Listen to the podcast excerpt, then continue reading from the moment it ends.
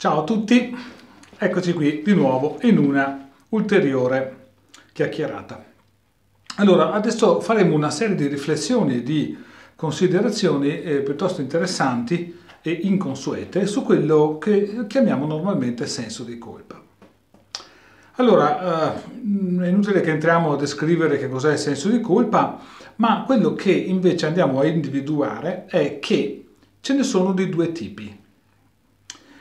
Allora, ehm, c'è il senso di colpa, quello tradizionale, che individuiamo, che riconosciamo, che è il senso di colpa, diciamo, che la nostra mente individua nel pensiero, quindi io mi rendo conto di aver trattato male una persona e di conseguenza l'ho trattata male, quindi mm, mi rendo conto che forse ho sbagliato e quindi provo tutta una concatenazione di, ehm, di attività di tipo cognitivo non di tipo emozionale primario, semmai parliamo di sentimenti, nei quali ehm, appunto eh, mi riconosco come colpevole di aver ferito una persona, di aver prodotto una situazione complessa nella quale mi trovo più o meno in difficoltà.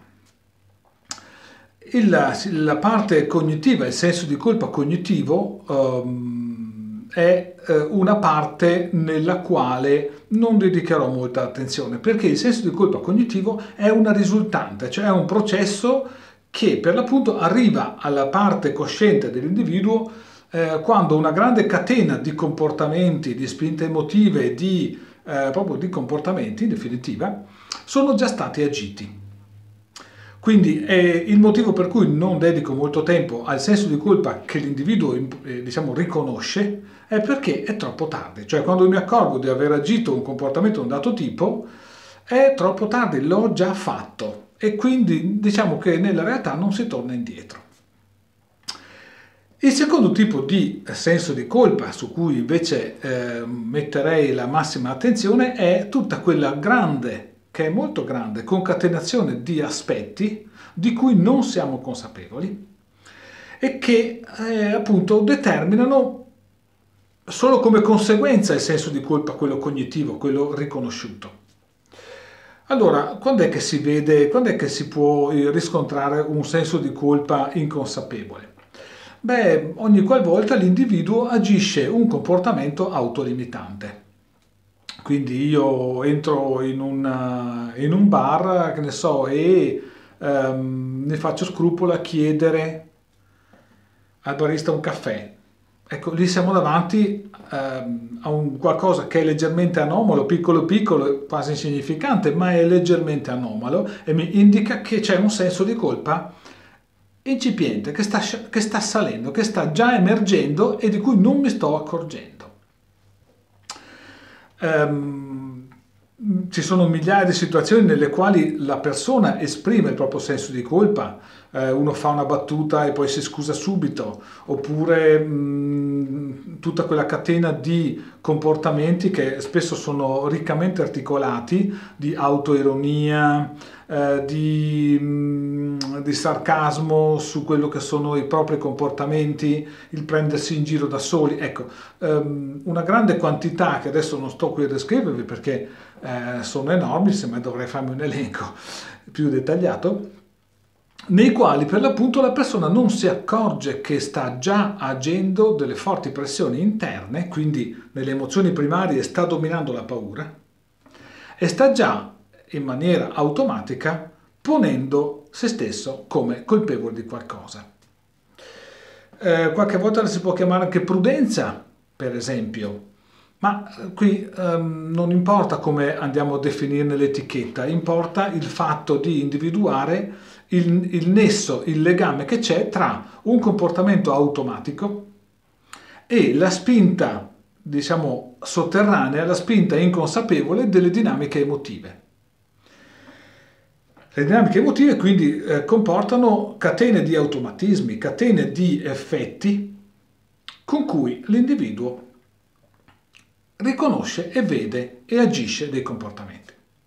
Allora, eh, la, eh, è molto interessante osservare come nelle dinamiche emotive inconsapevoli del senso di colpa, il soggetto vive un flusso interno di eh, come dire, di spinta ad una data azione e contraddittoriamente inibizione di quella azione. Quindi eh, io vorrei sentirmi a mio agio ma non mi ci sento. Eh, io tenderei a prendermi quello che mi serve ma mi faccio scrupolo. In un sistema appunto che è automatico, è al di fuori della coscienza, al di fuori della parte consapevole dell'individuo. E eh, anzi, semmai la parte consapevole ne giustifica la presenza, appunto tipo prudenza, educazione, tutta una grande quantità di fattori che adesso non prendeteli eh, infantilmente bianco o nero, cioè che non bisogna essere educati. No, non sto dicendo questo, sto dicendo che l'educazione è un sistema di relazione diretta tra le persone nella quale ognuno misura nel divenire dell'azione, nel, nel divenire di quello che accade in quel dato momento e non c'è oggettivazione. La, pre, la, predisposizione invece di senso di colpa, quel sistema inconsapevole di cui sto parlando, è un sistema che ci inibisce a prescindere da chi abbiamo davanti, a prescindere di quale situazione, a prescindere da quale libertà reale noi possiamo avere. Allora, è interessante osservare che ehm, quindi il senso di colpa come meccanismo inconsapevole eh, guida moltissimi no- nostri comportamenti. Eh, perché è importante? Perché sostanzialmente è quello che guida alla fine i nostri successi, è quello che guida quella rappresentazione che io non condivido, ma che eh, tante volte si definisce come autostima, per esempio. Parlavo poco tempo fa con un soggetto che ehm, sul lavoro è molto bravo, si impegna molto, ha un ruolo di importante responsabilità, ma non ha coraggio di chiedere un piccolo aumento di stipendio. Allora, siamo davanti a un processo non consapevole, cioè lui da quasi dieci anni non chiede aumento di stipendio, ma soprattutto se ne vergogna. Soprattutto non si rende conto che appunto ha una sovrastruttura ben articolata e complessata sul fatto di non riuscire ad entrare nell'energia di poter chiedere, non di lottare, di chiedere, cioè vuol dire non muore mica se chiede l'aumento di stipendio, al massimo gli dicono di no, non muore nessuno.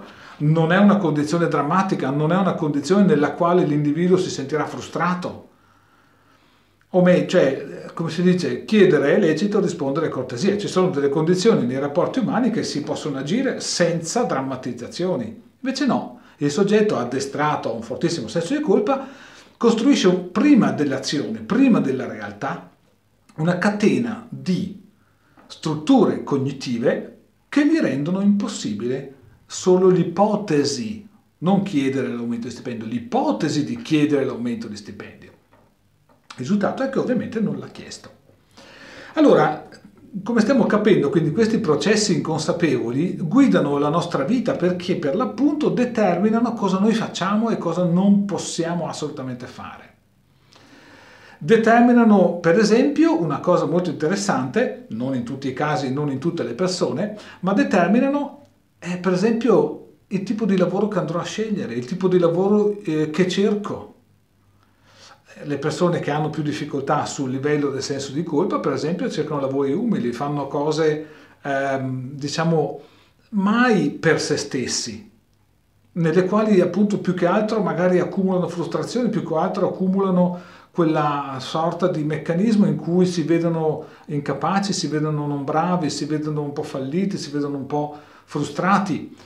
E questo non è per me né giusto né sbagliato, è l'effetto diretto conseguente di una catena emotiva associata a dei comportamenti assorbiti nei primissimi anni di età eh, di vita che produce dei grandi effetti a lunga scadenza, quindi durante l'intero arco della vita.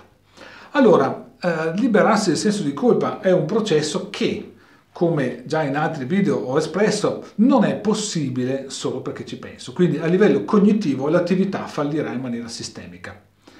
Eh, nel senso che riuscirò, come già ho detto altre volte, riuscirò al massimo ad avere qualche beneficio, se mi impunto su qualche cosa riesco ad ottenere magari un momento di superamento istantaneo ma non sostanziale, cioè l'individuo rimarrà con i propri schemi emotivi e con la propria sensazione di non essere mai abbastanza in gamba, mai abbastanza bravo e quindi di essere sempre un po' colpevole di qualcosa. Allora, come liberarsi dal senso di colpa? Allora, eh, anzitutto, l'unica via per modificare gli schemi emotivi primari è compiere esperienze sostanziali di tipo emotivo. Quindi parliamo di esperienze emozionali, non di fare un viaggio, non di fare meditazione, non di fare eh, diciamo quelle mille attività anche creative, fare dipingere, disegnare, non c'entra niente. Quelle non sono esperienze di tipo emozionale, sono esperienze di tipo operativo, sono esperienze appunto legate a delle abilità, ma le abilità non cambiano gli schemi emotivi primari della persona. Quindi la strada per liberarsi da queste condizioni è diventare, divenire consapevoli dei propri dinamismi emozionali cioè di tutta quella parte, e non è così difficile, di tutta quella parte che definisce gli automatismi del mio comportamento e automaticamente gli automatismi delle mie forme di pensiero. Ecco, in questo senso siamo davanti a un grande bivio, dove naturalmente il rendersi conto proprie, eh, dei propri comportamenti automatici proprio non è né facile né automatico. Ci vuole una, una certa serie di prassi e vabbè, di questo semmai se ne potrà parlare in altri video se vi interesserà. Intanto grazie e ciao!